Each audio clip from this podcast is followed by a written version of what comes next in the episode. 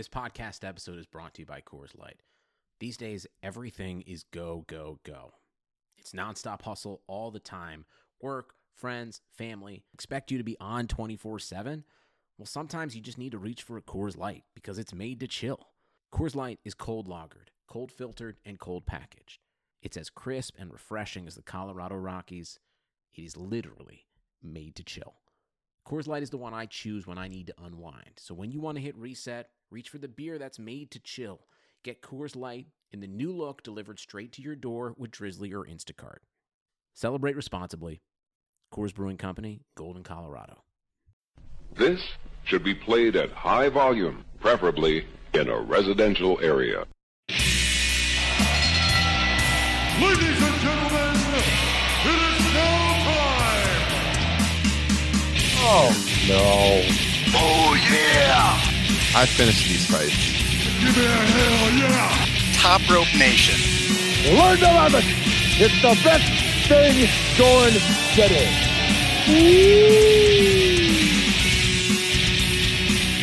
What's up, guys? Thanks for staying up late with us. This is episode 70 of Top Rope Nation live here on YouTube. Special pay per view post uh, post show live cast. I'm Ryan Drosty, your host, and I'm joined by my usual two sidekicks here Kyle Ross, Justin Joint, and the fourth man on the panel tonight, making his return to Top Rope Nation. You know him from the Oversell podcast in the past. It's been a little while since he's been talking pro wrestling, but he's a longtime buddy of ours. Mr. Derek Stropel is here with us to break down WWE SummerSlam. Just went off the air, well, like 15 to 20 minutes ago. Uh, we got we got some hot emotions here on the line tonight, so I think we're gonna have a good show. Uh, quick hot takes on what went down here with. Uh, I think we're gonna start off right away with this Brock Lesnar Roman Reigns match, but let me throw it out to you guys first. I just want to know what you guys thought. Um, just a thumbs up, thumbs in the middle, thumbs down as far as tonight's show went. I would give it a thumbs up. Justin, what about you? Yeah, two thumbs up. I um, I think it was one of the best Summer Slams ever, and uh, for WWE to entertain us nonstop for four hours straight is rarity, but I think they pulled it off tonight. All right, one of the best Summer Slams ever. That's high praise right there. What do you think, Derek? Uh, I I was really excited, not with just SummerSlam this weekend, but WWE together as a whole with NXT this weekend just was a nonstop entertaining weekend of professional wrestling. That NXT show Saturday was awesome. SummerSlam I thought was really good, one of the better ones in a few years. I was really happy with this show, and I managed to stay awake through it all, which is impressive. yeah, we're we're definitely gonna talk NXT because that was a hell of a show last night. This was if you're a wrestling fan and you were not entertained these last 24 hours, you need to tune out of professional wrestling because we got some great matches the last two nights. Uh, I've got to th- throw a special shout out to a guy that's a local independent wrestler here in the I'll say the mid South area of Memphis, Mississippi. He uh, wrestled at Joey Janela's show this weekend in New York City. His name is Marko Stunt, and apparently Oh. he set the world on fire at Joey Janela's show, and people could not stop raving about it. So I want to give a special shout out to that guy. I've I've commentated a match with him that he did at a local Memphis show, and seeing that guy blow up, and probably he's now all going to be at All In, and probably PWG is going to end up booking this guy too. So I want to throw a special shout out to him. Very nice. Good Uh, takes. Yeah, Kyle, what'd you think?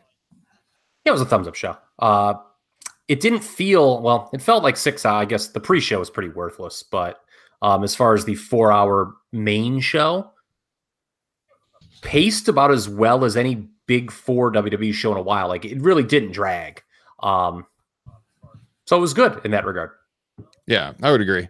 Um, so should we guys should we just start with that main event? Because I think anyone tuning in right now, that's probably what's fresh on their mind is, is what we just saw in the Reigns Lesnar match, and then we'll kind of go back through the rest of the card after that. I think. Um, but You're the uh, host. might as well Tell me. because we were texting back and forth as that match was going on, especially with Braun coming out. Um, I mean, just to start off, Braun Strowman. Obviously, if we're going to talk about the main event, we got to mention Braun Strowman just completely demolished Kevin Owens um, earlier in the night. Did not lose the Money in the Bank briefcase, which I know myself and Justin were a little. I wouldn't say pissed off, but Oh, you were pissed. not uh, not thrilled with the way that match went. Uh, and of course, you were pissed when Finn Balor did the same thing to Baron Corbin, right? I didn't. I didn't really care about that match either way. Oh, oh, oh, really? Oh, a heel didn't get any offense in. Oh, okay. I- What's I didn't- For the I didn't goose is not for the constable. Okay, okay, fair enough. Okay.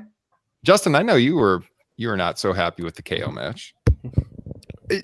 only as a a mark. I mean, I, I get it. Uh, story wise, it, ma- makes sense for Braun, especially where you know he's going and where he ended up at the end of the night. I I just feel bad for Kevin Owens, who you know is throwing himself off off the top of steel cages, and you know that's his reward.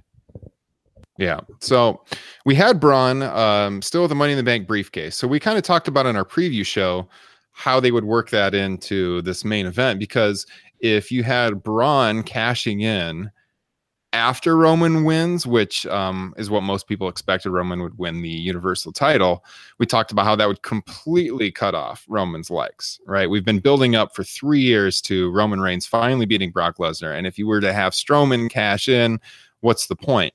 So instead, we did get Strowman coming out at the very beginning of the match. And so my initial reaction was we were going to have a triple threat match. And I thought this was really strange because Braun came out and he talked about how uh, he didn't, he knows the history of the Money in the Bank briefcase and he doesn't want to be a coward. Right. And so he's here to tell them that he's going to be watching this match from the front row and he's going to cash in after the match. So they should know that he's right there. Now, what the hell? Is this not a coward move in and of itself? And this, this is It- what we were texting about. It's basically you're announcing I'm a coward instead of just being a coward. It made no sense at all. So here's Braun, and he could have just cashed in and joined and made it a triple threat, which I assumed is what was going to happen. And instead, he's going to be a coward and watch from the front row, whatever. So we did get a, a pretty uh, a match that was pretty short, which we were hoping for. Um, but they definitely, and this is where I'm going to bring in Justin because he wasn't real happy with the finish. Uh, they definitely protected Brock Lesnar. So Justin, you were out there on our Twitter page at Top Rope Nation, live tweeting this match. Give me your hot take, your first reaction to the outcome in the main event at SummerSlam. they have to have a guarantee from Brock that he's coming back for at least one more match at, say, WrestleMania against Braun. Otherwise, why the fuck are we protecting this guy still? Uh, He's the guy who, you know, ended uh, the Undertaker streak at WrestleMania, and the only clean loss he's going to take is from fucking Goldberg. It's just, it's just it's The greats. One of the greats. Yes. it just doesn't make any sense to me. It- it- the only way that main event works is if he's coming back. And I know, I guess I think not just myself, but a lot of people thought this was, was very possible the end of Brock Lesnar and WWE.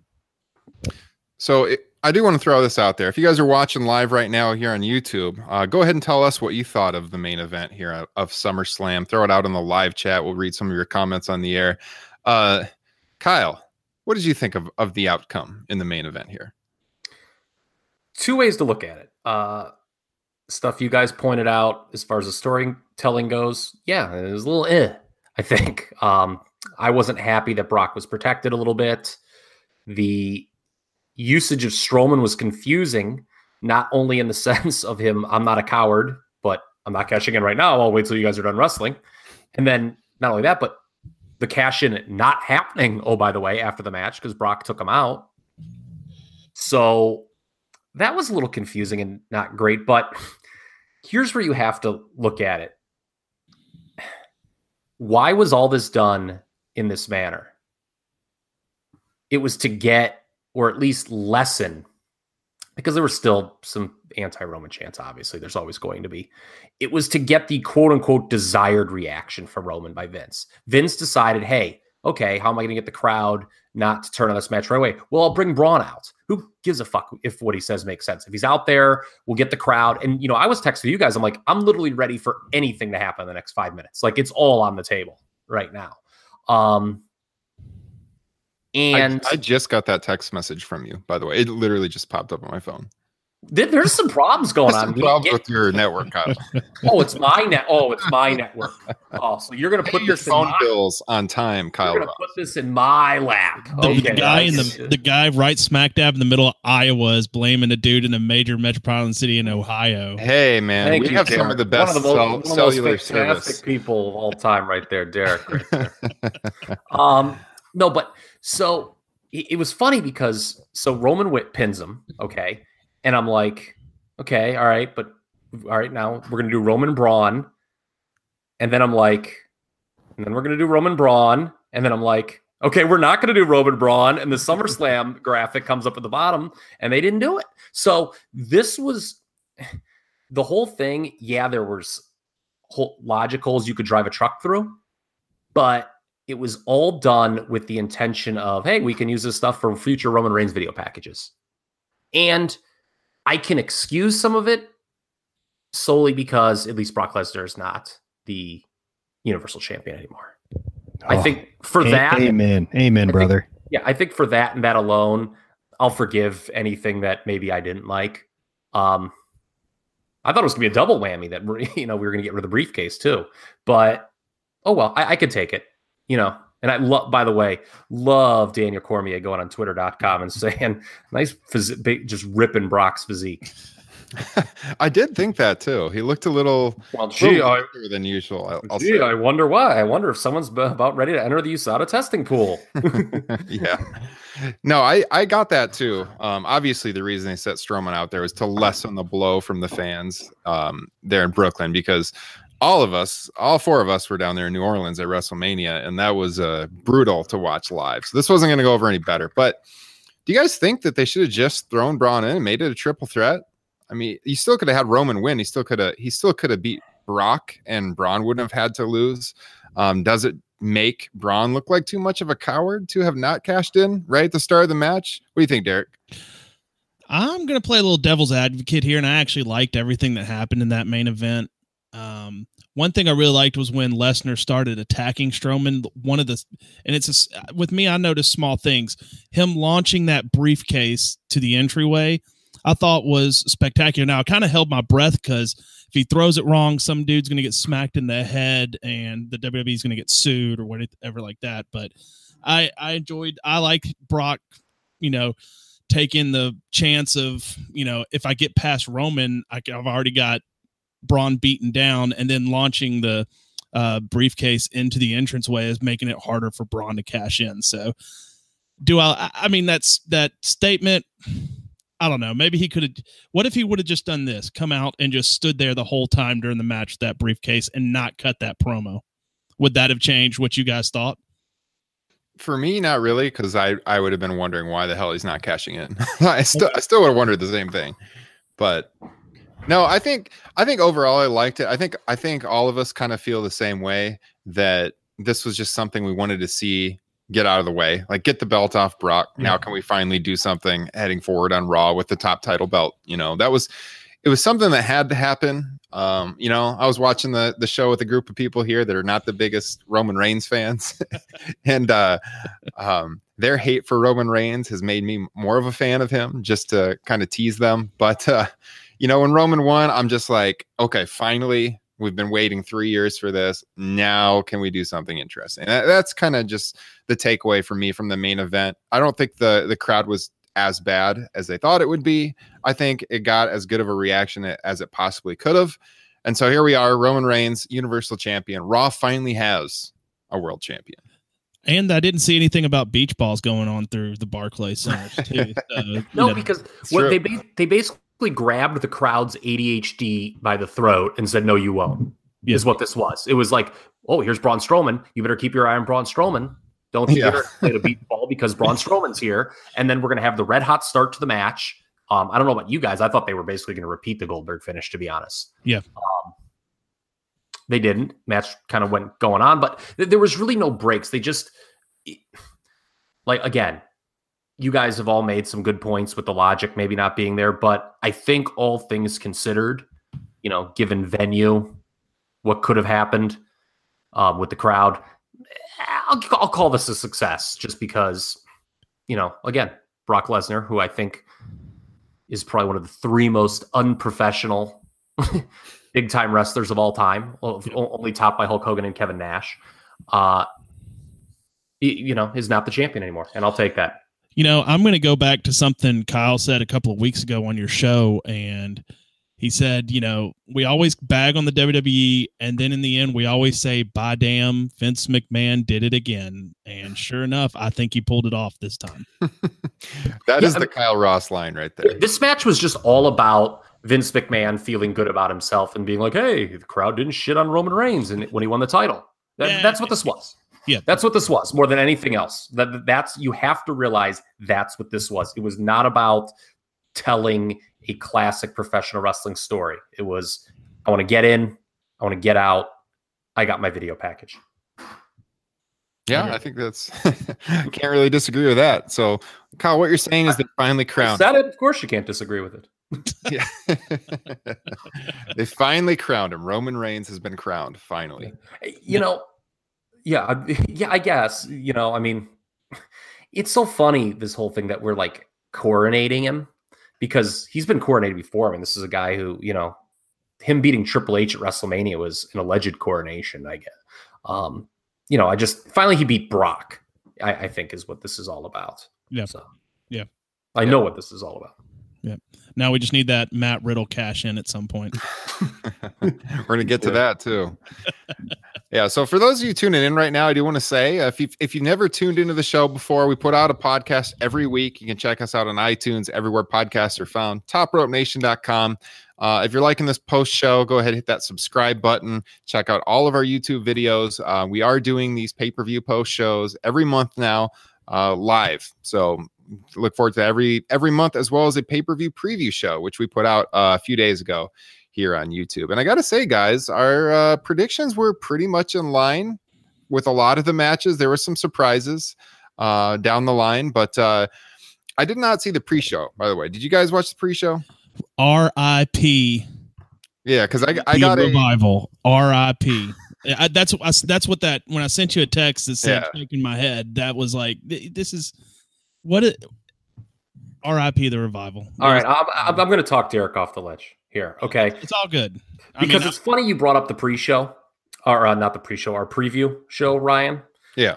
the two matches that i got wrong between this and takeover i kind of had changed my mind between the that preview show and, and you know when the time happened you know Kairi Sane winning the women's title at takeover and then the revival uh losing here. I've kind of made peace with the revival and here's what i think you have to understand derek and anyone else who's yelling rip revival this is not an indictment of the revival as an act or the WWE, believe it or not. Just hear me out. You just have to understand that main roster WWE is the worst possible place for the revival to get over and realize their potential as an act. Hmm. I don't know if it's anyone's fault per se. Uh, maybe it's Triple H's fault for getting our hopes up by like having this really good tag team that he had to know in the back of his head would not get over on the main roster. And here's why. Okay. Let's imagine for a, se- a second that the revival is booked to perfection. Okay. And, and first of all, there have been some things out of WWE's because the injuries did not help them the first year. But let's just imagine that they were booked perfectly. Does Vince McMahon like the revival? Even if that's the case? Like, do you think like Vince McMahon doesn't like Southern Tag Team Wrestling? Do you think he likes an homage to it? And again, I'm not saying anyone's wrong or right. I, I'm just saying that any other place, the revival is best tag team in the world, is recognized best tag team in the world. I just don't know if they fit in with main roster WWE. And, and that's a damn shame, but I think it's the way it is. How much of that is because the Raw tag team division is the shits right now too. I- I don't think it's. I, I really don't don't. okay. I, I think like if they mowed all those, you know, what I call them like these opening act house show teams, you know, the essentially they could just mow through them all, like hit like classic '80s finishers against them, and like all of us who grew up watch wa- worshiping the Midnight Express, like this team is so cool. I think Vince McMahon would just sit back and say, "What is this?" I mean, do you think Vince McMahon like stays up at night, like thinking about Midnight Express Fantastics matches? He doesn't. I got a news for you. So I mean, I, I just think it's it's unfortunate, and we've seen this before in wrestling. Um, wish I had an example on the tip of my tongue that an act that's very good comes to WWE, and it's just it's just not a fit. To okay, to clarify, are you saying that there's no way they could get over with Vince, or that you don't think they could get over with the main roster crowd? Vince, Okay. Okay. yeah, because I mean, a portion of the main roster crowd's an NXT crowd, and you know, there's you know a built-in understanding. I, I think, yeah, I mean, there's a certain um segment of, of the audience that loves the revival, and you know, is just like Derek, and you know, a little bit like me saying the sucks. But I just think the guy calling the shots probably doesn't get the act, and if it was explained to him, just wouldn't really be impressed. But the B team, you think, is is something he gets? I think he laughs at it, which That's is that's I was that Yeah. the first thing. And comedy. Yep. Yeah, as soon as you ask that, I know Vince every time he sees it. Bo Dallas is hilarious. Yeah, well, we did. We talked about it on the the preview show, where we were saying, God, you know, logic would indicate the revival has to win this match. But then we also talked about, you know, the B team. They've got the new T-shirts. They gave them a new theme song. You know how they are. Like, are they actually going to beat them right away? No, I not. think I I think that Ambrose and Rollins and or uh, well, it can't be and or I should say uh, McIntyre Ziggler will squash the B team pretty soon, and that will and then those teams will be a tag feud, title feud. Um, you probably could make the argument again. I said this on our previous show that Ziggler and McIntyre should have just been the tag team champions since kind of forming. Oh yeah, no question. I say Uh, reform American Alpha and have them go after. As long as they have a new theme song. Yeah. Well, th- there's some talk of Jason Jordan, um, his health. Yeah. Right no, now, not that's being so sounding great. bad. Yeah. Yeah. It Sucks. Uh, Derek, what else happened on the pre-show? Because I don't think any of us watched it other than you. so Uh, I, I did see the start of the the Rusev Lana Almas Vega match, but Yeah, I think I, I don't really remember after four hours of that main roster show. The pre-show is just coming into me in, in shambles. Um, It, it Vega, was sad. yeah, Vega and Rusev got the win, or Vega and what's her uh, Almas. Almas got the win, but Yeah, it was sad. It felt like a match wrestled in front of an arena that was one third filled. yeah. and, and that you know, um, in the pantheon of SummerSlam matches, it was probably right next to you know a little better than Bad News Brown Ken Patera. Because and I, and I bring that up because it felt very much like a buffer match on an '80s pay per view. Uh-huh. where it was like, okay, here's guys and they're doing their things sort of at half speed and with no meaning. Um, it just it was there. It was just it was just four people doing their shtick at half speed in front of a crowd that was a third of the way full. Sounds like a weekend in college at Kyle Ross's apartment. yeah, in some regards, okay. All right, so the main show kicked off with uh I thought a hell of a match, Intercontinental title. Maybe a little surprising that that was first out of the curtain, but uh It's an important Ziggler spot on the card. Yeah, it is, and it's, they set the tone. So uh, Rollins and Ziggler, we've been critical of Dolph Ziggler, God knows, many times on the show in the past, but uh, they had a hell of a match. Uh, resulted in Rollins, which I think was the the right decision. I can't remember if we all picked Rollins to win on the on the preview show or not, but uh, so. yeah, Rollins walks out IC champion, which obviously, if the long term plan is, is something with him and Dean uh, splitting apart and, and feuding over that title, they had to do this here. So, uh, what do you guys think of the match overall? I think Justin, you're wearing the Iowa Zone shirt there. Were you were you satisfied with Seth Rollins' performance tonight? CrossFit Thanos coming out with the gauntlet boot. How freaking amazing was that? yes. The only way this match could have been better is after the uh, the blackout, as if Dolph would have disintegrated like in uh, in Infinity War. I don't feel so good, Mister Rollins. Yeah, we uh we also debated on on our preview show a couple days ago whether we would get that Dean Ambrose heel turn tonight, which we did not. There was there's a there's a little tease of it there, I thought, in the celebration where uh Seth had his back turned to him, but nope, just a clear celebration. We're gonna draw this out a little bit. Were you guys surprised at that, Kyle? As soon as it was the opening match, I knew there was going to be no turn. Yeah.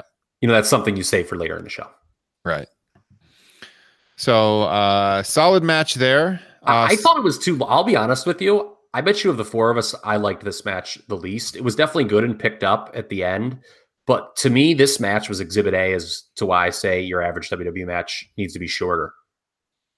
Um, I thought the pacing at the beginning was actually not good. Yeah. And kind of lost the crowd until Rollins was able to integrate some of the high spots into the match. I thought Rollins was great in this match. I thought Dolph Ziggler was not, except for the Rick Rude tights. It, that once he hit that uh kind of the reverse uh superplex off the top, Mhm. it Yeah, really brought insane. everything. Yeah. if if it would have been me, I actually would have after seeing the first two matches, I would have switched New Day, Bludgeon Brothers, put those up first because that seemed to get a better crowd, a little more hyped, and they got into it a little more, and then have the Intercontinental Title match. Love That's Derek with all my heart and soul. Good takes tonight. man, I'm, I'm on fire. Except you can't start the show with a disqualification. That Yeah. is, I love Justin Joint with all my heart and soul as well. Feeling a little left out over here, Kyle. Say something smart. That's all you got to do. You know, I actually I really enjoyed the ending to the Bludgeon Brothers New Day match because just the frustration of they're giving us everything we've got. We haven't seen anything like this. We got to get out of here. I thought they told a great story in that match. Um, and I really enjoyed the end of it. And I thought it was a great tag match too. It was energetic. You know, those guys were flying all over the place, and I thought everything about that match was great. No, yeah, I thought um, it was it was a little surprising to me at first because I thought the New Day might win because the Bludgeons have lost a lot of steam in recent months. But I did like the finish and like what Derek's saying um, that they did give them everything that they had because it, it does add a little extra wrinkle to uh, the Bludgeon Brothers in this feud moving forward. Which God knows the Bludgeon Brothers haven't had much interest around them in recent months. So maybe we can make this into something. They're pairing them with the arguably, well, I'd say the most over act on SmackDown in the tag division. I think the New Day has a case to be the greatest WWE tag team in history. Whoa, that's that's a little far. whoa man. In terms of being over and having good matches, there ain't a lot of teams that can match up with them in those two components. Tell you what, man, Legion of Doom's gonna come kick your ass for that one. And not WWE Legion of Doom with their plastic with their plastic shoulder pads. NWA Legion of Doom, yeah, okay. Yeah. WWE Legion of Doom, come on. No, I, I think I might agree with uh, Kyle on that take. Love Justin W- Joint. Was it last week? that's that's that's the only reason I said that. I'm just trying to get a little bit of love. Okay. Uh, last week we talked, uh, you know, about Hart Foundation and where they ranked. Uh, but yeah, like Kyle said, uh, match quality, uh, longevity. I, I think there is a real, real chance they're the best tag team ever. I'm astonished at what I'm hearing tonight. from this And I and the other thing too, just to add what Derek said, because I absolutely agreed with um, his breakdown when it was like you know the bludgeons getting frustrated um, and turning to the the mallet. Um, we're obviously getting a rematch here, but just I love the sprint feel of it. You know, especially when you compare it to what I just talked about that Rollins Ziggler match where they just started kind of like laying there at the beginning. You know, to let the crowd know, oh, we're good. Don't worry, we're going. You know, we could be like Okada too, and we can go under twenty. And we're going to let you know that by doing a bunch of meaningless shit on the mat for the first five to ten minutes. But this was just let's go balls out right away, and I loved it. Did too. All right, so the next match was the Money in the Bank briefcase match, and we've kind of already hit on this early in Loved the it. intro to the show. But uh, what's that? What'd you say? He loved it. He loved it, man. This was poor Kevin Owens, man, destroying his body for He this bumped he bumped really well in this. Yes. We don't deserve Kevin Owens. We really don't. And Kevin Owens is just that poor little guy taking all those bumps. Man, yeah, he bumped all over the place in this one too. For as brief as it was, uh, a squash match, Strowman getting the win. At this point, I was getting pretty nervous that we were going to get the Strowman cash in following a Reigns victory, which I absolutely did not want to see, um, just because it would ruin three years of booking. But uh, that is not what we got. Although there was some question marks in the main event, which we already just uh, addressed. So I don't think I don't really have anything else to say about this match, Justin. Uh, I guess just two things is when he came out in the KO in the bank shirt, it gave me legit hope that Oh. something's going to happen. and, and I'll say, I guess my main disappointment with the stipulation of, you know, like he could, uh, Braun could lose it with disqualification and whatnot is that th- that played no part in it. Like I was expecting, you know, maybe KO would like spit in his face or something. That just, you know, nothing. That's a great take again from Iowa. I had that in my notes that I would, you know, if you want to argue from KO's perspective, yeah, they could have worked something in where he tried to get Braun DQ'd, but they just kind of went with a straightforward squash. But I'll say this, and this goes for a lot of matches we're going to talk about tonight. I'm glad they went short instead of like 10 to 12 minutes. Yeah. Same here. So um the women's title match, this is one I, I'm gonna have plenty to say about, and I think you guys will too. Um Charlotte Flair is again the SmackDown women's champion after this Charlotte who? Charlotte Flair. Charlotte who? that's my that's my next point actually, Kyle. Um Oh, love so with- Ryan Drosty. Goddamn, better at love Ryan Drosty. so we talked about this on the show before. So would Charlotte Flair, this is what I'm going to throw out first of all Charlotte before we to the match. Would she be in the position she's in if her last name wasn't Flair? Kyle. Probably not. No. Okay. Derek. Possibly. I think she has. I think she can work enough as a heel, um, and she's athletic enough. Possibly. I won't say all the way yes. I'll say possibly. All right. And Justin. Uh, yeah, she's super talented. Okay, because we said a couple weeks ago on the podcast that uh, Charlotte was kind of like the women's Roman Reigns, and I thought that was interesting because Charlotte got a very negative response from the crowd in Brooklyn tonight, and I think that might have surprised him a little bit because at the end of the match, after Charlotte cashed in, to me, and I, I'm, I'm going to get your takes on this because I, I talked with a couple other people about this uh, as it was happening, and they didn't really agree with me. I thought certainly they were trying to turn Becky Lynch heel by what happened, but Becky got cheered because the crowd was really negative on Charlotte here. Um, now the announcers were selling it as Becky doing something that was terrible. Becky walked up the ramp looking like a heel. I'm pretty sure they wanted Becky to come off as a heel here, but they cheered her like crazy. That crowd didn't get that producer sheet, did they? baby? No. Well, do you? That's my first question though. Do you guys think that they wanted Becky to be the heel here? Was that the intention, Kyle? yes, absolutely. And they Okay. fucking read it as the day is long. Okay, so I'm not out of my mind here because I I had this discussion with some others that thought that wasn't the case. I thought it was pretty obvious, but yeah, they they clearly wanted Becky to be the heel. Which is that not a disastrous move? We've talked about how Charlotte should be the heel in this situation, correct? If yeah, if, if Charlotte was Roman Reigns and Becky was like Dean Ambrose, and we get that reaction, how many fucking think pieces are we getting Monday morning about the Universal title picture, man? Yeah. So I, man, I was puzzled to say the least uh, at the end of how they booked this one. Yeah, I, I, I'm not convinced that that's not what they expected to happen. Like that, that is what the response they were expecting. Why did the announcers sell it as a heel move, though? that oh. was that was literally one of the greatest face responses from the crowd for a heel turn. they loved it. I mean, they were like, I mean, I mean, that put like Batista Ray 09 to shame. No, they've they've completely turned around Becky Lynch's trajectory though, because a couple months ago, Becky Lynch was dead to rights on SmackDown. Nobody could care less about. I mean, the fans still liked her, but she was far, far away from anything relevant on SmackDown, and that was a terrible use of a of a great talent. But I am curious to see how they do book this feud going forward. I think Becky and Charlotte's a feud we've needed for a long time, and now we're finally going to get it. I don't think they had the pulse of the crowd in how they built this at all. If if they're smart, they're gonna have Charlotte come out on Tuesday and cut a promo on I don't know why my friend did that to me after this match and try to be um a heel trying to get fake sympathy or something like that. And they if they ride the waves, this it, they could still kind of go Becky the overface, Charlotte a great heel.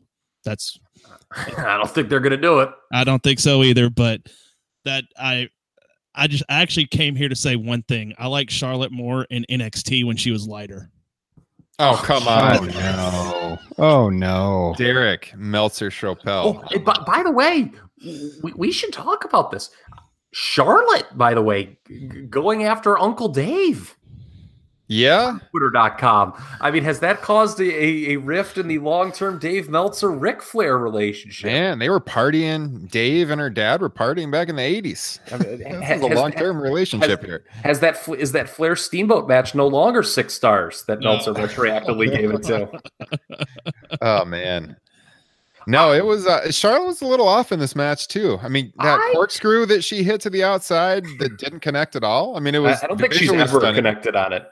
Yeah, It looks nice. You're right. it was visually stunning, but uh, did not really connect.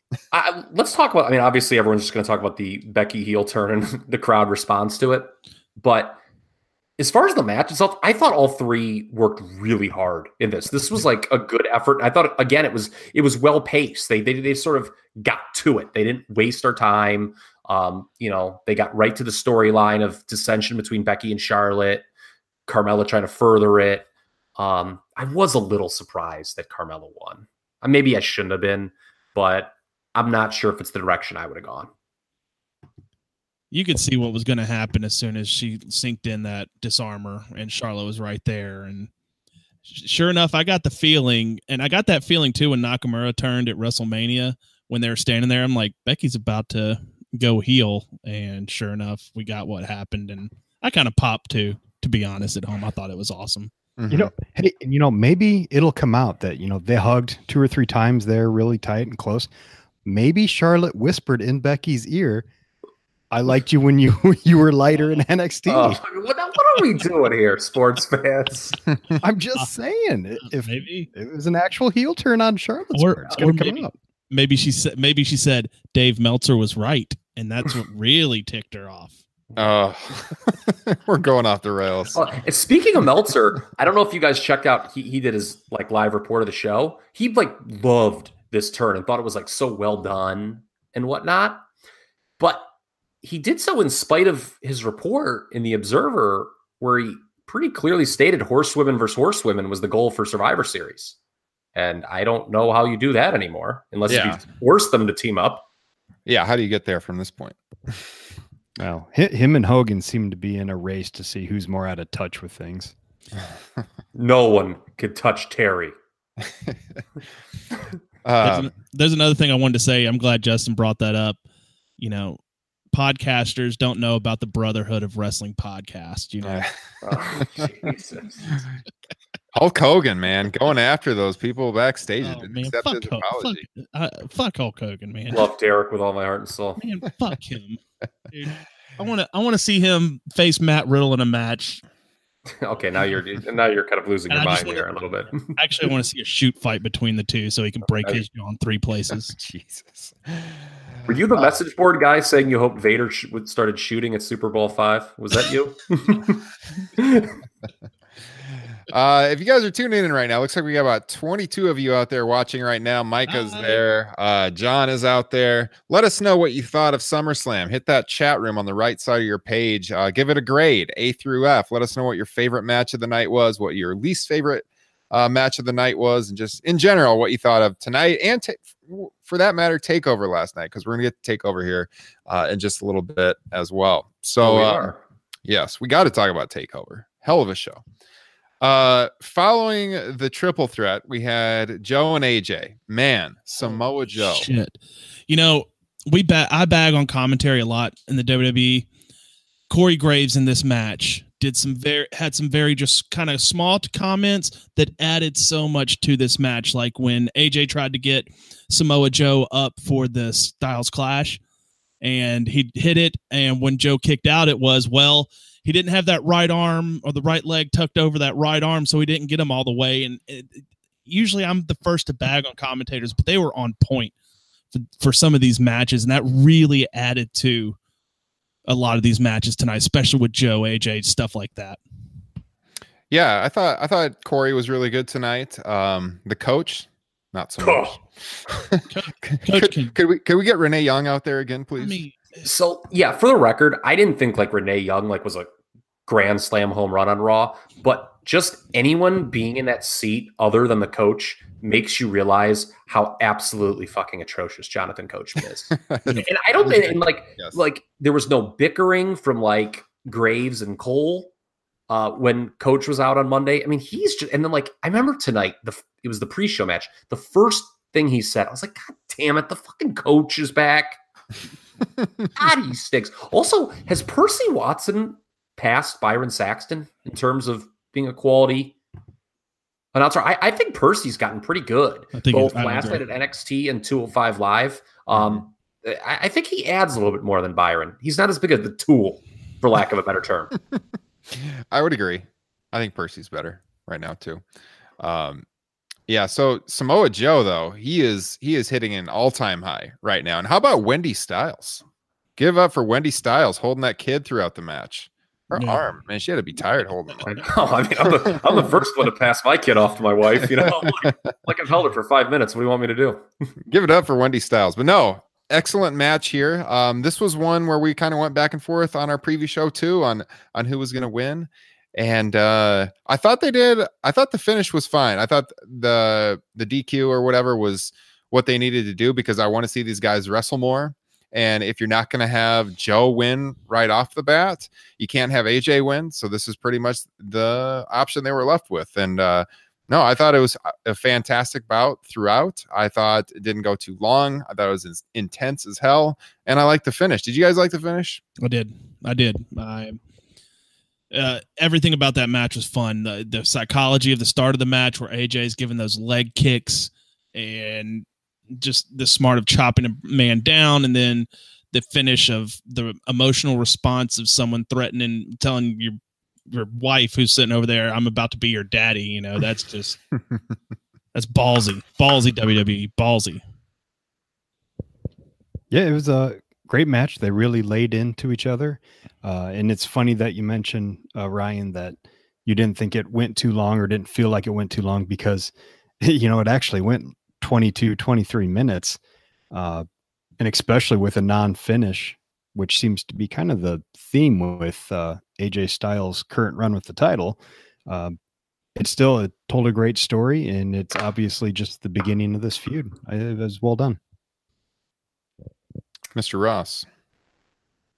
The only negative about this match is, you know, they went for the heat early with Joe talking trash on the mic, and then they still did like a lockup and headlocks. I really wish, I, I really wish there was some quality control, and the agents would say, "God damn it, guys, stop doing lockups to start matches." You know, in these, I, if you know, if it's a program where there's where they're they're feuding and it's like a quote unquote blood feud. But other than that, I thought it was Joe's best one on one pay per view match in WWE. It's probably AJ's not probably. I think definitely AJ's best of the year as well. Uh, I was fine with the DQ, just as you guys were, because you know, as soon as Joe did that thing on the mic where he's like, "I'll, you know, I'll be your daddy," you could see it coming, and I assume the rematch will be Hell in a Cell. Yeah. I want to know. I've got a question for you guys. Your reaction when you heard AJ's daughter say, "You're bleeding, Daddy." Well, I was going to bring that up because uh, when he went over there to her, she was like visibly shaking. Did you guys notice that? Yep. Man, that, man, that kind of made me feel bad a little bit as a dad because uh, she was clearly really frightened by seeing her father with blood. And by the way, that was the what the second match that had blood. Yeah, Rollins There had color too. Yeah. So yeah, AJ stood responded with red equals green, baby. Red equals green. Kyle, You you think you think this match for AJ was better than the Nakamura match at Money in the Bank? Yes. Okay, they're both to me they're pretty close. They're I'd say those are AJ's best two matches of the year also.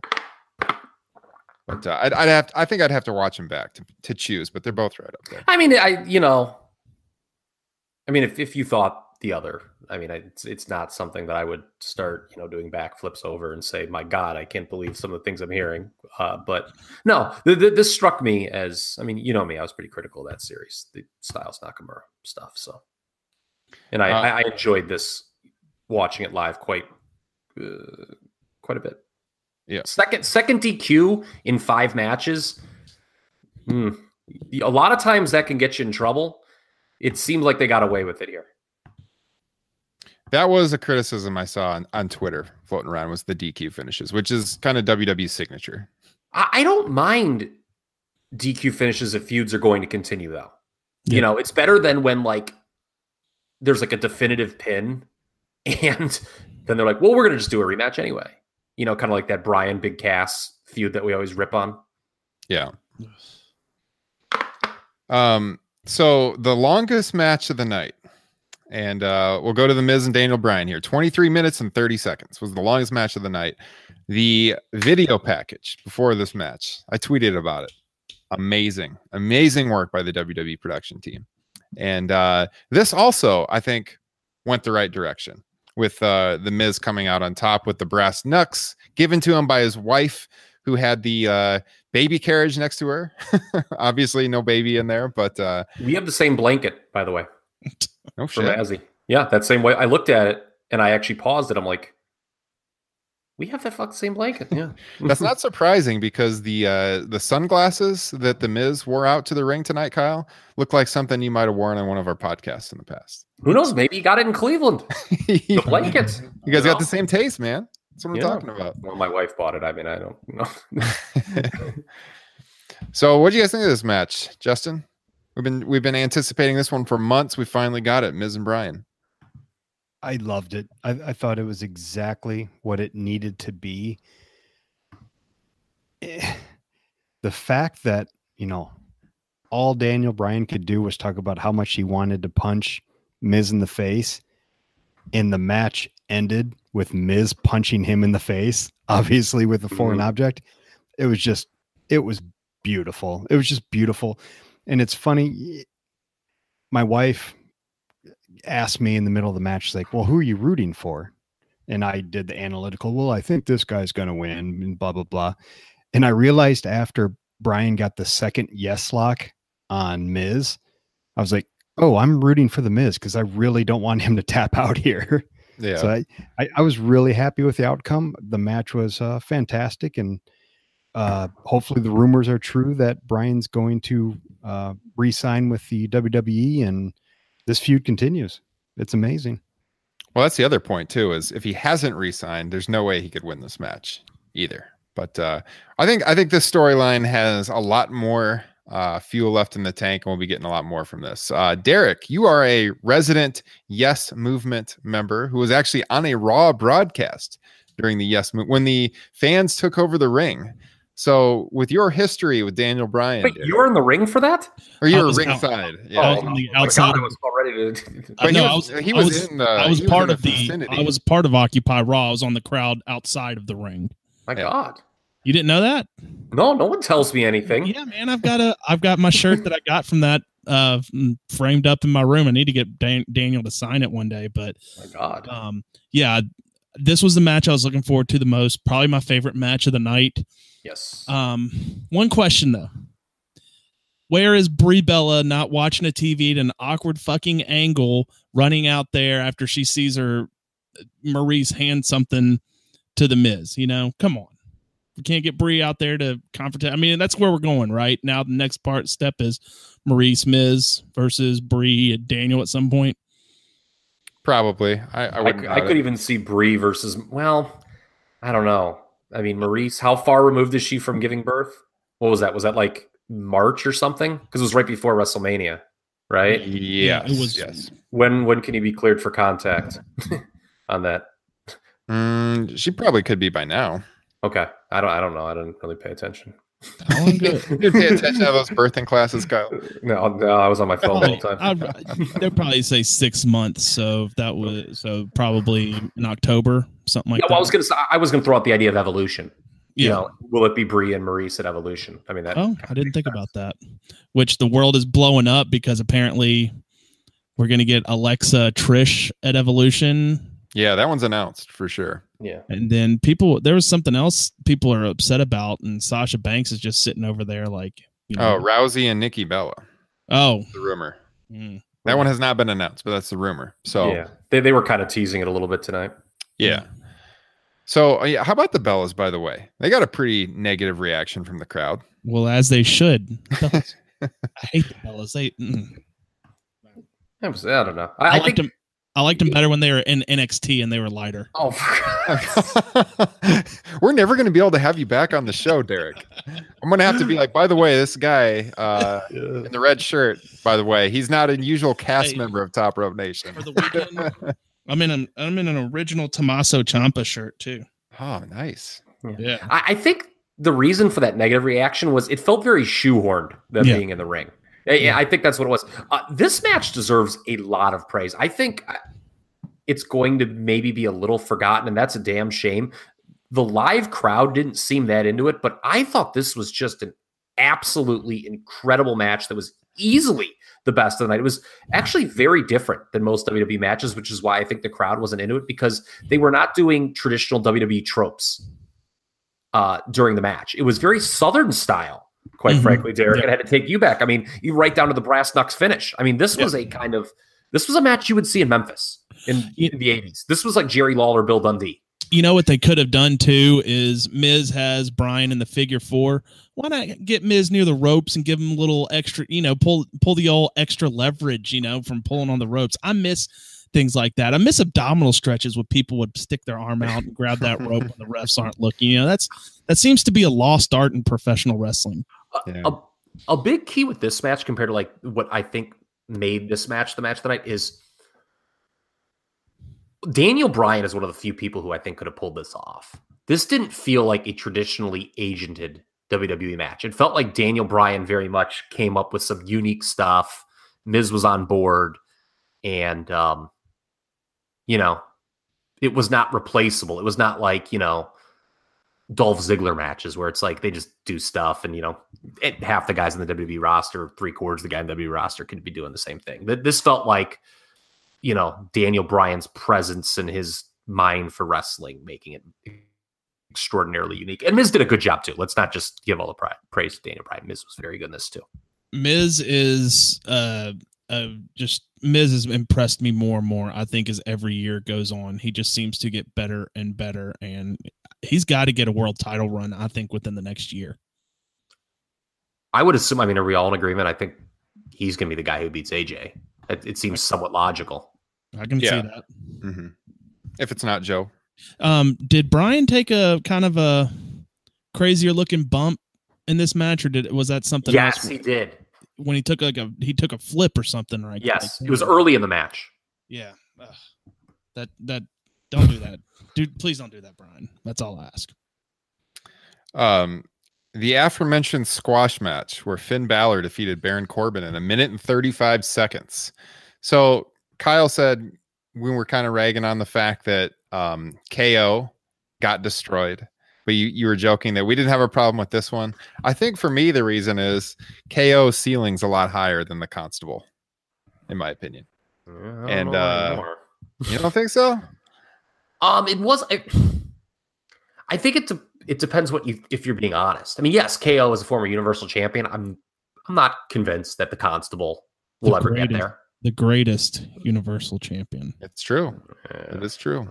I don't know about that. Oh, but- Mr. Bill Goldberg over there. What a reign he had! What a reign! What a win!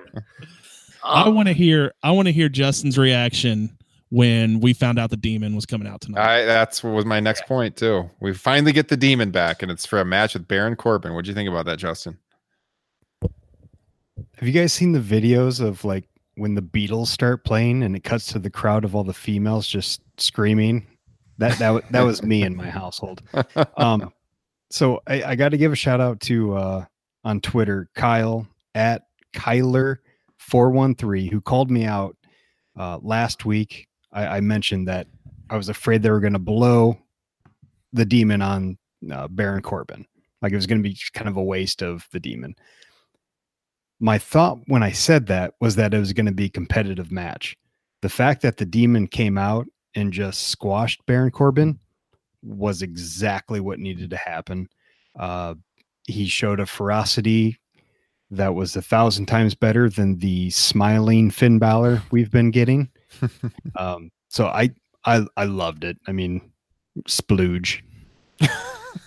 um, and not you have to give credit to Baron Corbin here because when he saw that the demon was coming out and him screaming like this isn't what I signed up for, and his eyes are wide and he was showing fear at what he was having to face. You have to give Corbin credit. good because- character work from the Constable. but Yeah, I- that's- I actually I actually pointed that out to my wife. I was like, "Oh, that's awesome. He's selling this shit." I'm not going to go so far to say good character work. I think any junior high kid with any drama experience could have done just as good as Baron Well, they- Corbin did there. but Well, they and but they could have done the Baron Corbin like him shrugging it off like it's still Finn Balor or something like that. But the fact that he was, they were smart enough to tell him like, "Yo, be be scared just a little bit." Yeah, that was smart. Yes. Yeah, it, it, it totally worked. The demon. I mean, the crowd. As soon as the lights went out, the crowd knew what they were getting, and they were fired up for it. And it made this match way more memorable than I think anyone thought it would be going in. Um, and yeah, I, I'm with you guys. I was. I'm very glad that you know the match was short because once he came out as the demon, the result was never in doubt. Obviously, and this is three for three on SummerSlams that he's used the demon gimmick. So next year, cue the anticipation. He's still. I wish he would have done the demon like a demon jester thing at WrestleMania. That would have been incredible. But Well, he, He he didn't lost. win though. Was the problem? Yeah, Yeah, that's yeah, the thing. Yeah. Look at Kyle Ross jumping on the Finn Balor train over there. yeah, I've never said a negative thing about Finn Balor. I said he's doing oh yes, come on. Do I have to pull the archives? Pull him. I'm, I I say he's fine. You're the guy. You're the one who thinks you know they should like build a time machine and have him beat Hulk Hogan at WrestleMania three. I I think he's just fine where he is on Wait, the card. is that me or Justin? Both. Both. Okay. Why not? Hulk Hogan's a terrible human being. Well, that's true. this podcast. Yeah. hey man, you just don't understand the brotherhood of wrestling. That's what. and, and, and you guys should be happy because, to be honest, the way this was done, you know, Roman's going to need contenders moving forward, and I can see that being a match. You know, I now that Brock's not the champion, I can see Finn getting in Universal title matches because, you know, I think I'd mentioned that before. Vince McMahon just had no interest ever in doing Brock Lesnar versus Finn Balor. I think he thought the idea, you know, and you could criticize him. Um, maybe he's wrong, but it's ultimately his promotion. He just thought the match was a ridiculous pairing. You're going down a dangerous path there, Mr. Ross. You're going to tease the internet wrestling community that they could have Finn Balor against Roman Reigns. Well, they had good matches before. I mean, it- Yeah. it's kind of logical, and I mean, there's only so many guys, you know, on a brand that can be in that picture. I still want the demon versus Sister Abigail. That's what I, I'm still hankering. Oh, for that. dear God, no. I'm joking. I'm Derek, joking. oh, thank you. Okay, I was like- Um, speaking of stories that have died a slow death, Demon Jeff Hardy. actually, I was going to say Shinsuke Nakamura, but uh, man, I thought this was a pretty forgettable match. It wasn't bad, but it's just kind of indicative of where Nakamura has become on the main roster. I mean, he's he's the US champion, but kind of an afterthought. You know, he was put in the spot here right before two of the most advertised matches on the card. And uh it did have a pretty crazy spot. Jeff Hardy doing the swanton to the outside ring apron. Yeah, This is a guy who's who's not doing the swanton at live live events anymore because his body's killing him so much. That was freaking insane. that was some Mick Foley Halloween Havoc '93 Lloyd's of London shit right there, man. Seriously, like you don't need to do that, man. But it, was it was memorable because of how crazy it was. So I thought I thought this match was fine. Uh, it was the result I expected, and uh, I don't know. I have a lot to say about it. What do you guys think? I think you just summed it up basically perfectly. It was just about that uh, swanton onto the apron. That was it. Yep. So 11 minute match, Nakamura retaining. So Randy Orton did come out at the end. That was bizarre. You know, I, I thought for sure Orton was going to factor into the finish. He did not. Comes out at the end, just walks down, and then he walked back. I thought for a second he might have found out Jeff Hardy actually voted Republican, and that's why he didn't do anything. to him. Jesus. You how know- about how about uh how about Randy Orton? SmackDown. His he travels there and all he has to do is like peek around the corner at the entranceway. I thought that was great. Cashing those checks, to man. These I don't, appearances. I don't give a goddamn what anyone else says. That was outstanding. Like peeking Randy Orton. Walk out on the entrance ramp and walk back at the pay-per-view. Cashing those checks, making money. I, I saw a tweet. Uh, I can't. I, I can't remember who said it, but um, the whole Randy Orton and Jeff Hardy's earlobes thing.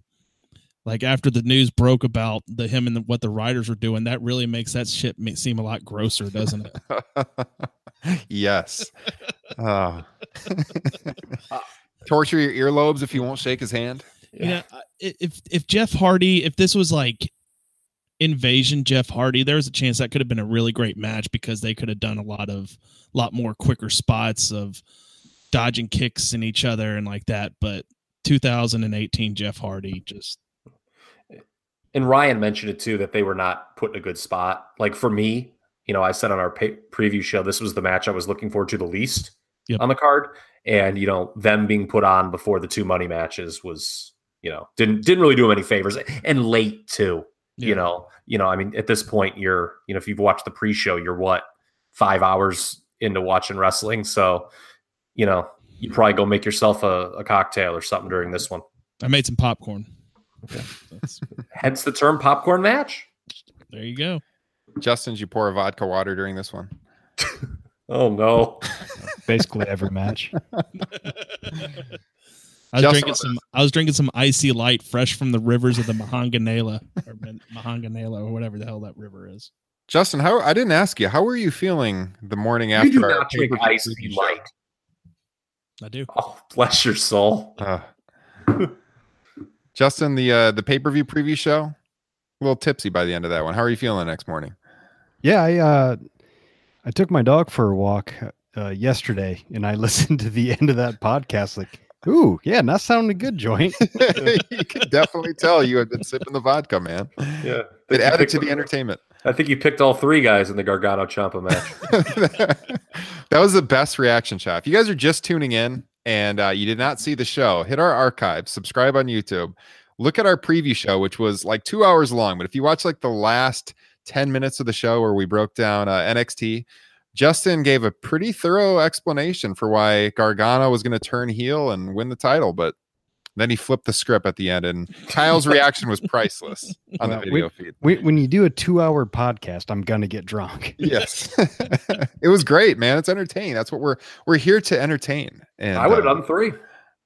Yeah.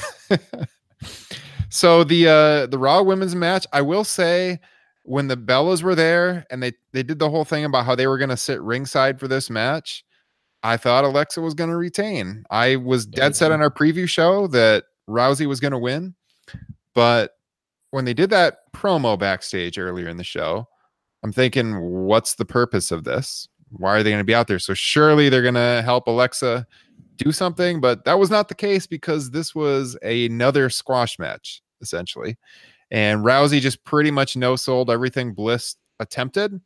Uh, I like the opening where Bliss was just dodging between the ropes to try to back her off. Like, really good heel work early on, chicken shit heel stuff. But when Rousey got a hold of her, that was it. And uh, I guess this is what they needed to get the to get the belt on Rousey. And uh, not much of a match, but effective. I thought uh, Natalya was there. Oh, by the way, Michael Cole I mean, fuck you, Michael Cole, you dumb shit. as as uh Natalya heads out to the ring, he mentioned that her father had died a couple of weeks ago. Ugh, So for the record, that was six days ago. that fucking Oh, ass boy. clown, man. He, he need. Uh, God damn, Michael. I mean, and kudos to Natty because six days after your father passes away, and we all know that they were very close for her to be able to come out there in his jacket and, you know, paint a smile on her face when you know that's the last thing she wants to be doing right now. Kudos to her for being able to do that. Yeah, that was cool. She was wearing the old school Hart Foundation jacket from from, the SummerSlam 90. 90s. Yeah, Good stuff. SummerSlam 90. Yeah. Uh, and so after the match, Natty celebrates with Rousey. The bells get in the ring. Um, so eventually this is going to lead to something. But for right now, Rousey looks pretty much like she can't be defeated. So any problems with the way this match went? Was it what you expected? Did you like it, Justin? I I kind of thought Ronda Rousey came off as a, a little bit of a bully in the match. I didn't Yeah. think she got as, as good of a reaction from the crowd early on as they thought. Yeah, it, it was just a little weird to me. I, I don't know. It was a little off-putting. Well, Well, they covered her spot calling as trash talking. Yeah. Like, Are you ready? was- Are you yeah, ready? Are you ready? Like, I mean, it- which was okay, I guess, but like, it wasn't the awesomest thing in the world. it served its purpose. I think that match just served the purpose. it was what it should have been. It was It- it was exactly uh, what it needed to be. And and the only thing that would have been better is if Natty after the match would have told Nikki, "I told you so about John" in those promos. Oh, oh. you know, Remember that they were, feud? They probably won't even touch on that. The When they Natty were- Nikki feud. when Yeah. they were backing up into the entranceway, I was like, "Are we going to get a Gargano Ciampa turn here right now?" Or and then they just end up walking off. I'm like, "Oh, yeah, what do you guys think of the the face paint on Rousey? Bad, eh, yeah, bad. yeah." I liked she- it better when she was in NXT and lighter. this guy, I'm telling you. Maybe she's a big Mantar fan, is what I was thinking of. I was thinking that she was face trying to be a little bit like she was the um Japanese bride in Impact, whom or China. Yeah, yeah. um, I guess I haven't watched Impact. I know they have this like Japanese horror bride, and she has white makeup, and it's like a Japanese horror character on Impact. Great, Derek. You've just opened a whole new can of worms. Now we're gonna get assaulted by the TNA Mecha forums because we're not following Impact Wrestling. And No more, knows what you're no talking more about. vodka for Derek. No more IC Light. Yeah. so yeah, I think we knew probably going in that they were gonna. Alexa has that weird uh, double jointed thing with her elbow. Yeah, that, That made was- sense to do that. Yeah, that was pretty gruesome looking. That was pretty cool. Mm. So uh, yeah, good finish. And so that led right into Brock and Roman, And- which we've already covered. Yeah, and for the record, Meltzer did report that they're doing Ronda, or at least thinking of doing Ronda Nikki at Evolution as the main event. yeah, that we hinted at that earlier, Justin. I, I would just like to point out how freaking lame it is. Is Trish Stratus is coming back, and her opponent just got murked by you know. Well, that Ronda also led people to think that possibly Bliss was going to retain somehow, because that's such a big spot. But See, I actually thought it guaranteed she was going to lose. in that fashion, Yeah, yeah, I don't know. I'd, I'd have to go although the only thing that. is, although the only thing is, them doing Ronda Nikki kind of negates my argument. I mean, I thought that before the Ronda, I heard about the Ronda Nikki news because I'm like, well, they're not going to have, you know, a, a legend come back to ch- be in a title match. Well, apparently they are. Yeah. if you believe Meltzer. So overall, thumbs up show. I would say SummerSlam, good show. It's a couple of the matches I'd like to rewatch again um, because I was covering them over on comicbook.com. Kind of kind of hard to take in everything on the match when you're trying to write 400 words on it at the same time. But uh, no, I thought it was a good show. I can't complain too much. So um, I did not think it was as good as NXT Takeover.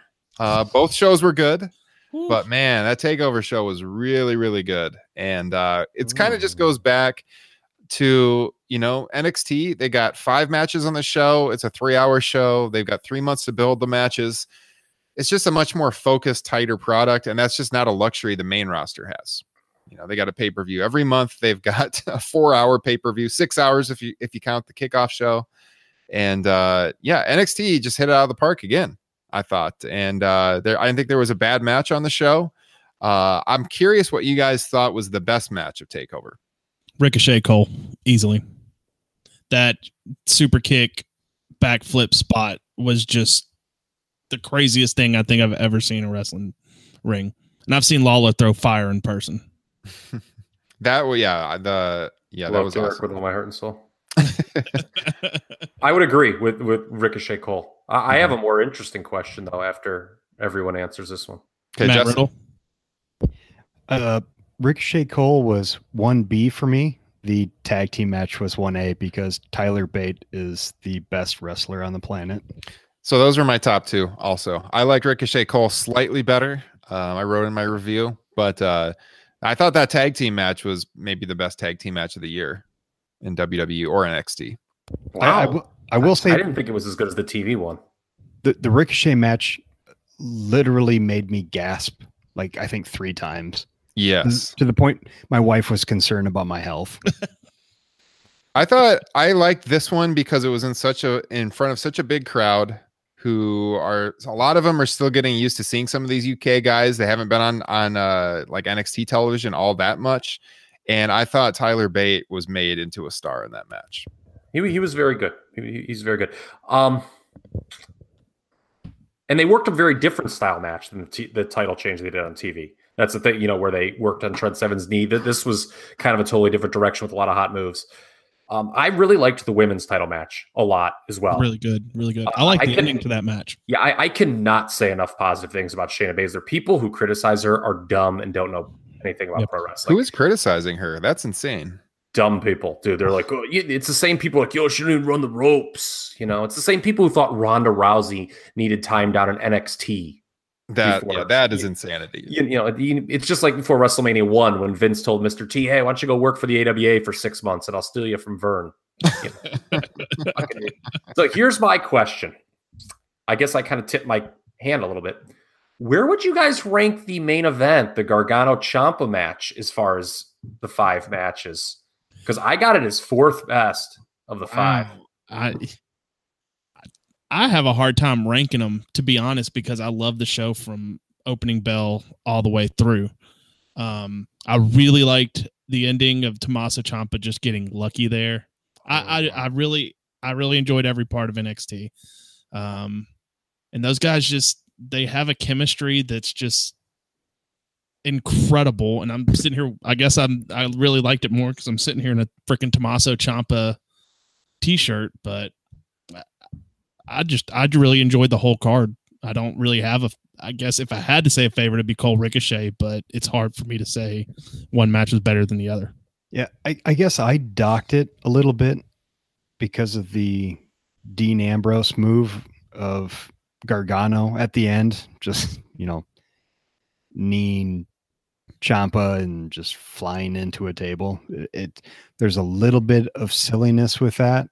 Mhm. The the match was still amazing.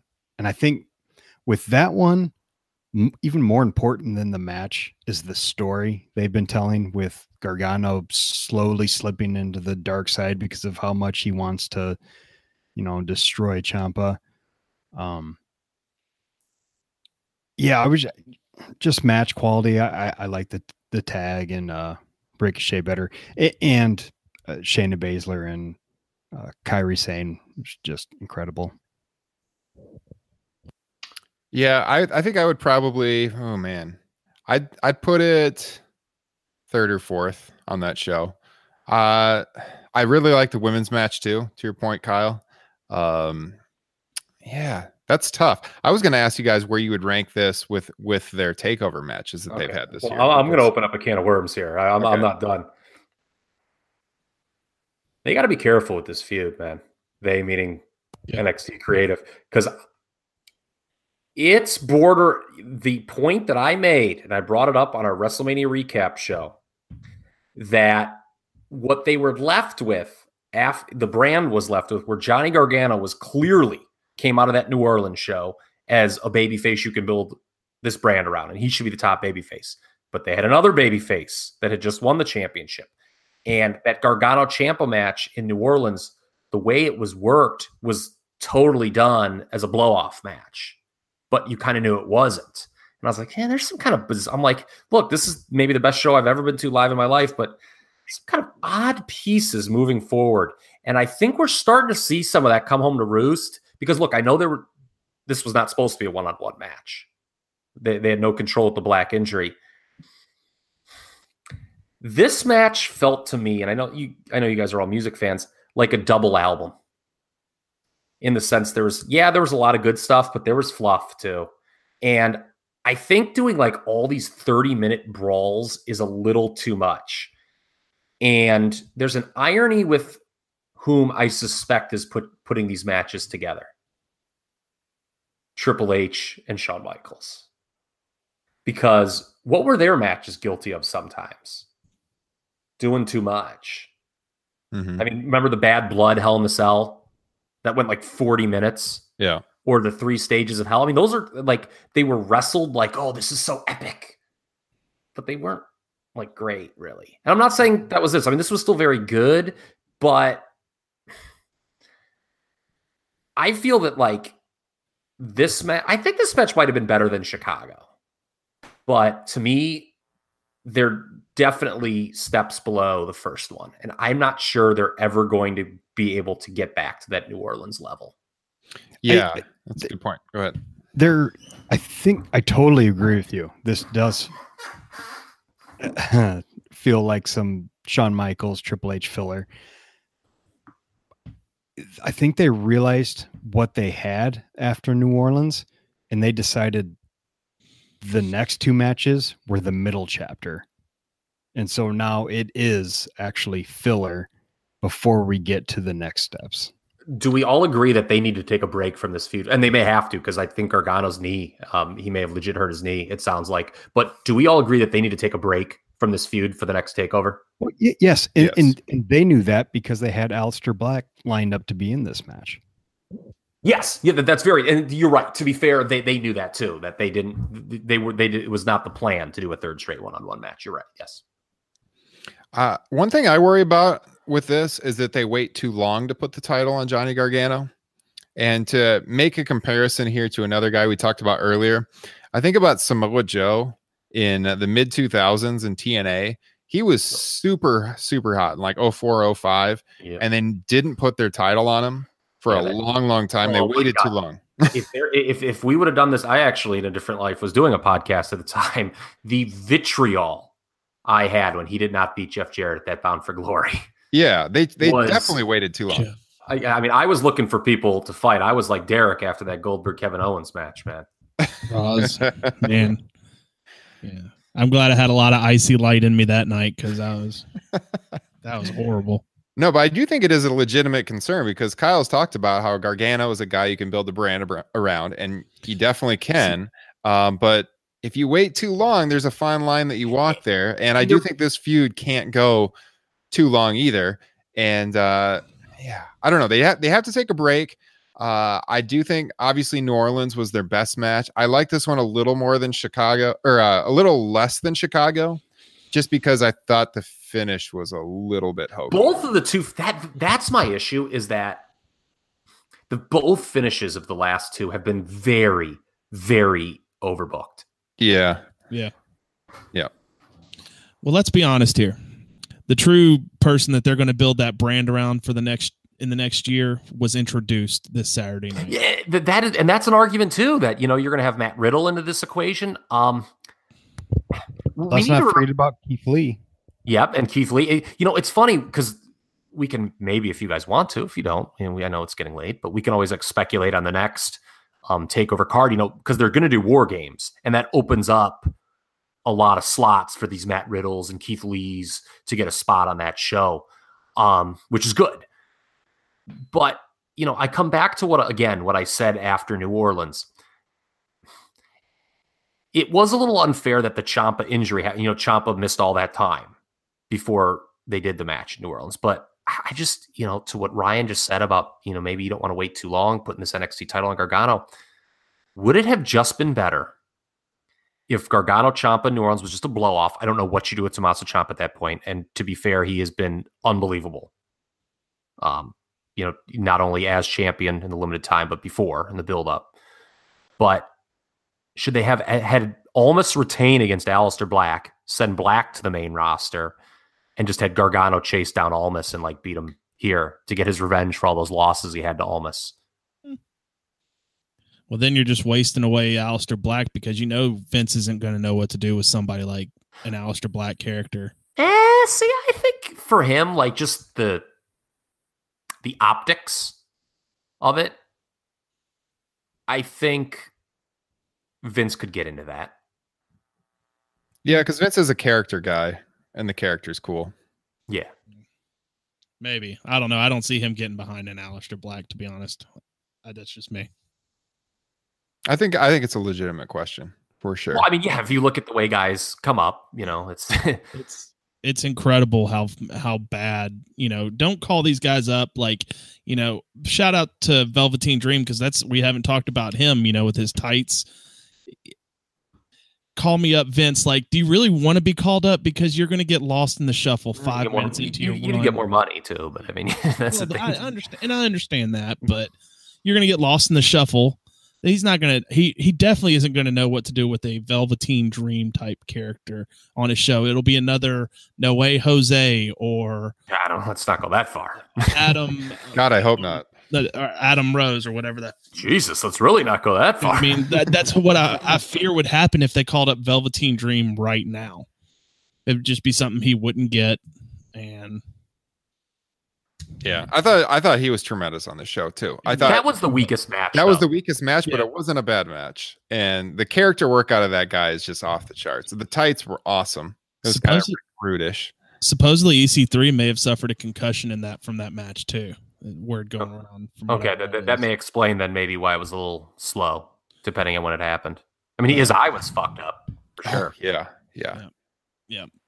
But Matt Riddle's here, and he wear apparently he wears flip flops with Yeah, really I nice. saw that. That was hilarious. I did see that too. No, Takeover, great show. If you haven't checked it out, definitely, uh, it's worth getting your free trial of the WWE Network. I- watch that show. It says something about the standard we have for these takeover specials that I don't think any, you know, I saw some people actually saying, eh, maybe it was a little disappointing even in some regards, just because the standard, like, and it was not the best takeover of the year. I mean, it wasn't as good as New Orleans overall as a show. Um, I, I think it just says something about what the standard we've set for takeovers that, you know, people, you know, as much praise as it got from certain corners, I don't think anyone's like, "Yeah, best show ever or anything. No, you know, best no, show of the year or best takeover of the year.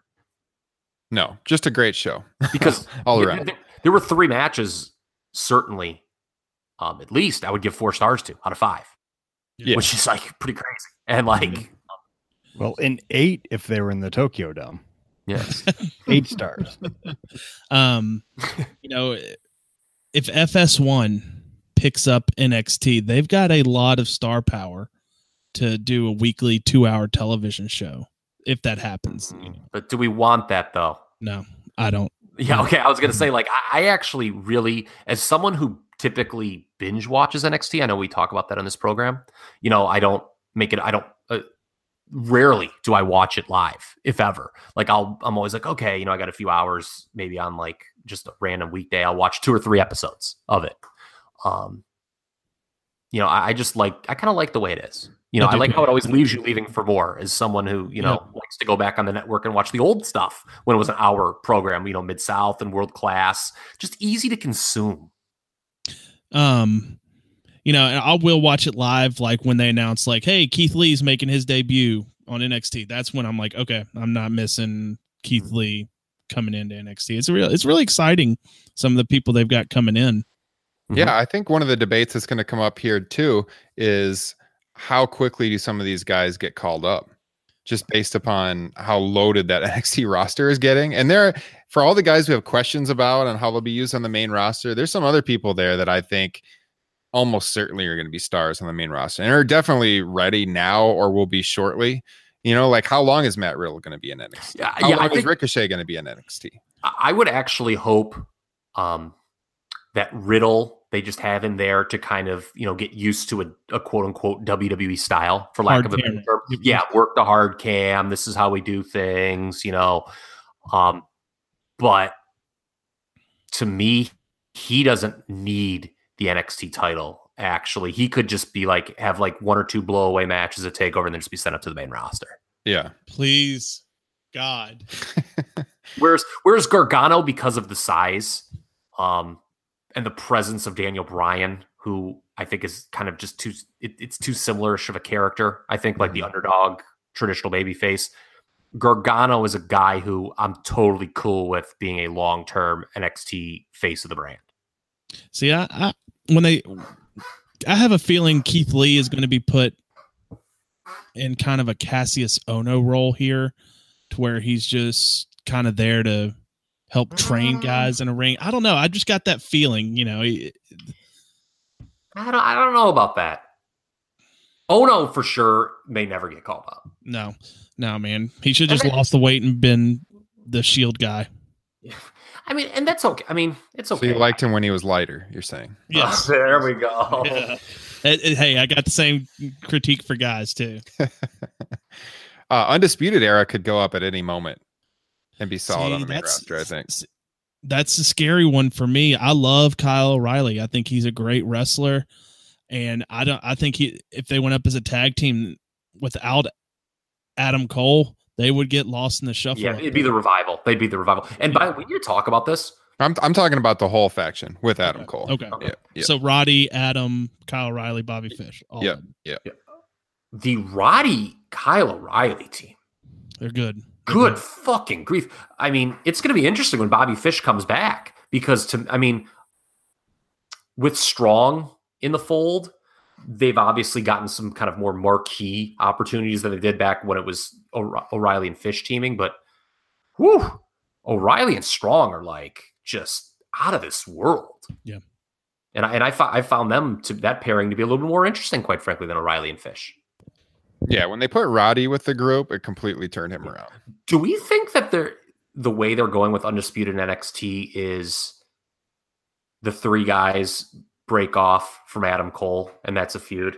I hope not. I like Adam Cole where he is with these guys. I want to. I want a legit stable somewhere, not just Yeah. three dudes. I want four dudes. And you know what? If these they call them up, maybe call up Kassius Ohno with them and have them join Undisputed Era too. Why not? Undisputed Era needs to join up with Kevin Owens. Kevin Owens has go. a long-standing friendship mm. with Adam Cole. There you go. Uh, it would bring some more relevance to uh, KO because he obviously needs it now. They, I saw something. I think I was watching. Uh, it may have been. It was Adam Cole talking about when he debuted in NXT, and when he ran in, um, one of the persons he ran by was Kevin Owens. And when Kevin Owens saw him, they kind of glanced at each other, and Kevin Owens, the smile on his face was so big seeing Adam Cole joining NXT. That's awesome. Yeah, Um, we're running out of time. I want one more one more topic before we roll this thing home this evening. Um, and that's Ricochet. So since Ricochet just won the North American title, um, what do you guys think about Ricochet's prospects on the main roster? We've we've kind of talked about this in the past a little bit. He's another guy I don't think should be in NXT that long. Um, now obviously as a title holder, so he'll be there a little while, but uh I I hope he doesn't go to 205 live when they bring him up. That would be a complete waste. Uh, he's smaller, just like someone like Gargano, but because of the acrobatic stuff that he does, I feel like he's kind of a once in a generational type talent that could be a massive star on the main roster. Uh, Justin, Where's Neville? where is Neville? Neville can't. I mean, Neville is is a similar wrestler, but uh, I think I like Ricochet more than Neville. I think agree. he- I think his his uh, ceiling's higher, but very similar. Would be a great match to see on the main Wonder if roster. Neville's sitting at home thinking about how well booked he was as the cru- as the cruiserweight Neville champion what the hell his problem was. he apparently doesn't want to wrestle ever again because they're going to just sit on that contract from the sounds of it. So I don't know what he wanted. I mean, I- I get the, I get the, I don't know. That's a different story. Whatever. Fuck Neville. Um, but no, it- it'll be interesting with Ricochet because he, the knock on him is going to be, well, he needs a certain opponent to have his kind of match. You know what happens when Ricochet starts working with guys that don't do quote unquote his style match. So Randy Orton. That's I just heard you say Randy Orton in my ears. I don't know. I think you know. I, I to be honest with you, I think there'd be some cool out, of, RKO out of nowhere spots you could do with them. I know. You Oh, guys, yeah. you Yeah. guys probably don't want to hear that, but That's um, true.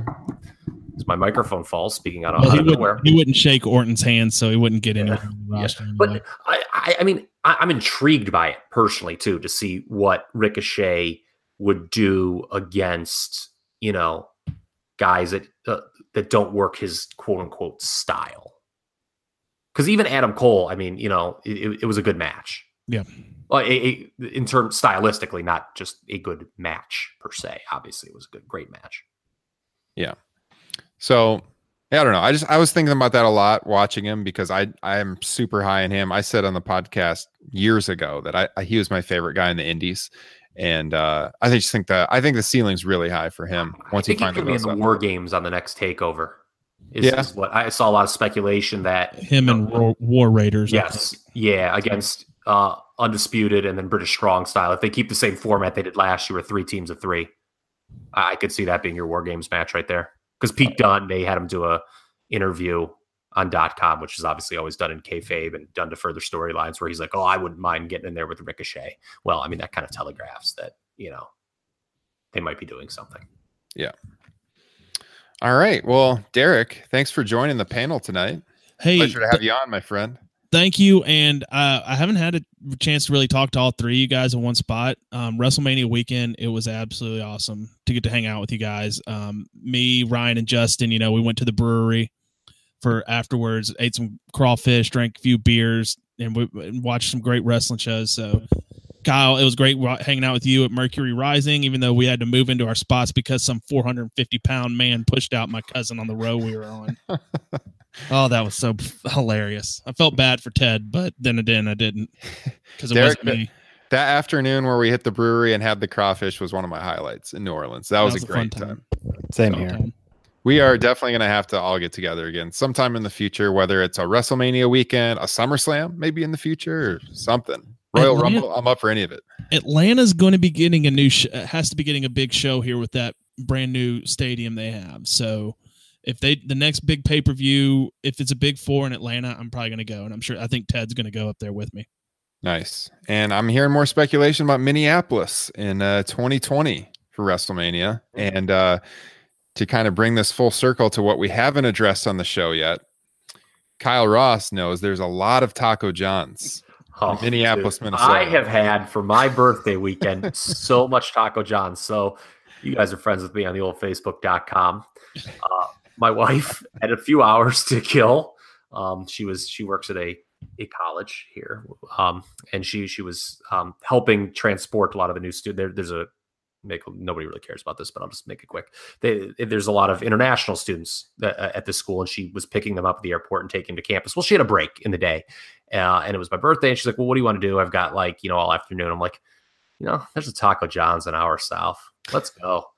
and so the whole family we loaded up, went to Taco John's on Friday. And then on Saturday, we went to a party, and my buddy, my good buddy, surprised me. He had his dad, who came up from out of town, stop at that same Taco John's and bring it to me. So I had Taco John's on back to back days over the weekend. you know, y'all should really reach out to them about a sponsorship on your podcast with as much as y'all talk I'm about. saying it, man. We need to. For those of you that have not tuned in, Taco John's and Kyle's love of it comes up almost every episode. And and when we were sitting in the restaurant, my family, they even turned off Fox News and put on put on MSNBC. there you go. It was meant to be. What a what a what a restaurant. You think Taco Bell would do that? Absolutely not. Guys, if you like this post show, hit the subscribe button. Uh, actually, also throw us a like Yeah. uh, down below the video. I see we've got about 20 of you still tuned in. Though you guys were here for the long haul. We appreciate it. Appreciate you guys tuning in. And if you didn't like it, go fuck yourself. I liked them better when they were lighter in NXT. no, seriously though, hit that subscribe button so you don't ever miss uh, one of our live casts. You can check out the full archive. Plus, everything we do, we post the audio to iTunes, topropenation.com, wherever you can find podcasts. So you can check out the full archive. We will be back with you um, middle towards the end of this week with another edition. Uh, I think it'll be episode 71 of Top Rope Nation. Does come after 70. Yeah. I was trying to remember if this was 70 or 69. This was 70. 69 was the pre show. So this was episode 70 of Top Rope Nation. Tell your friends. Let's keep this momentum growing. And we will catch you guys next time. Good night.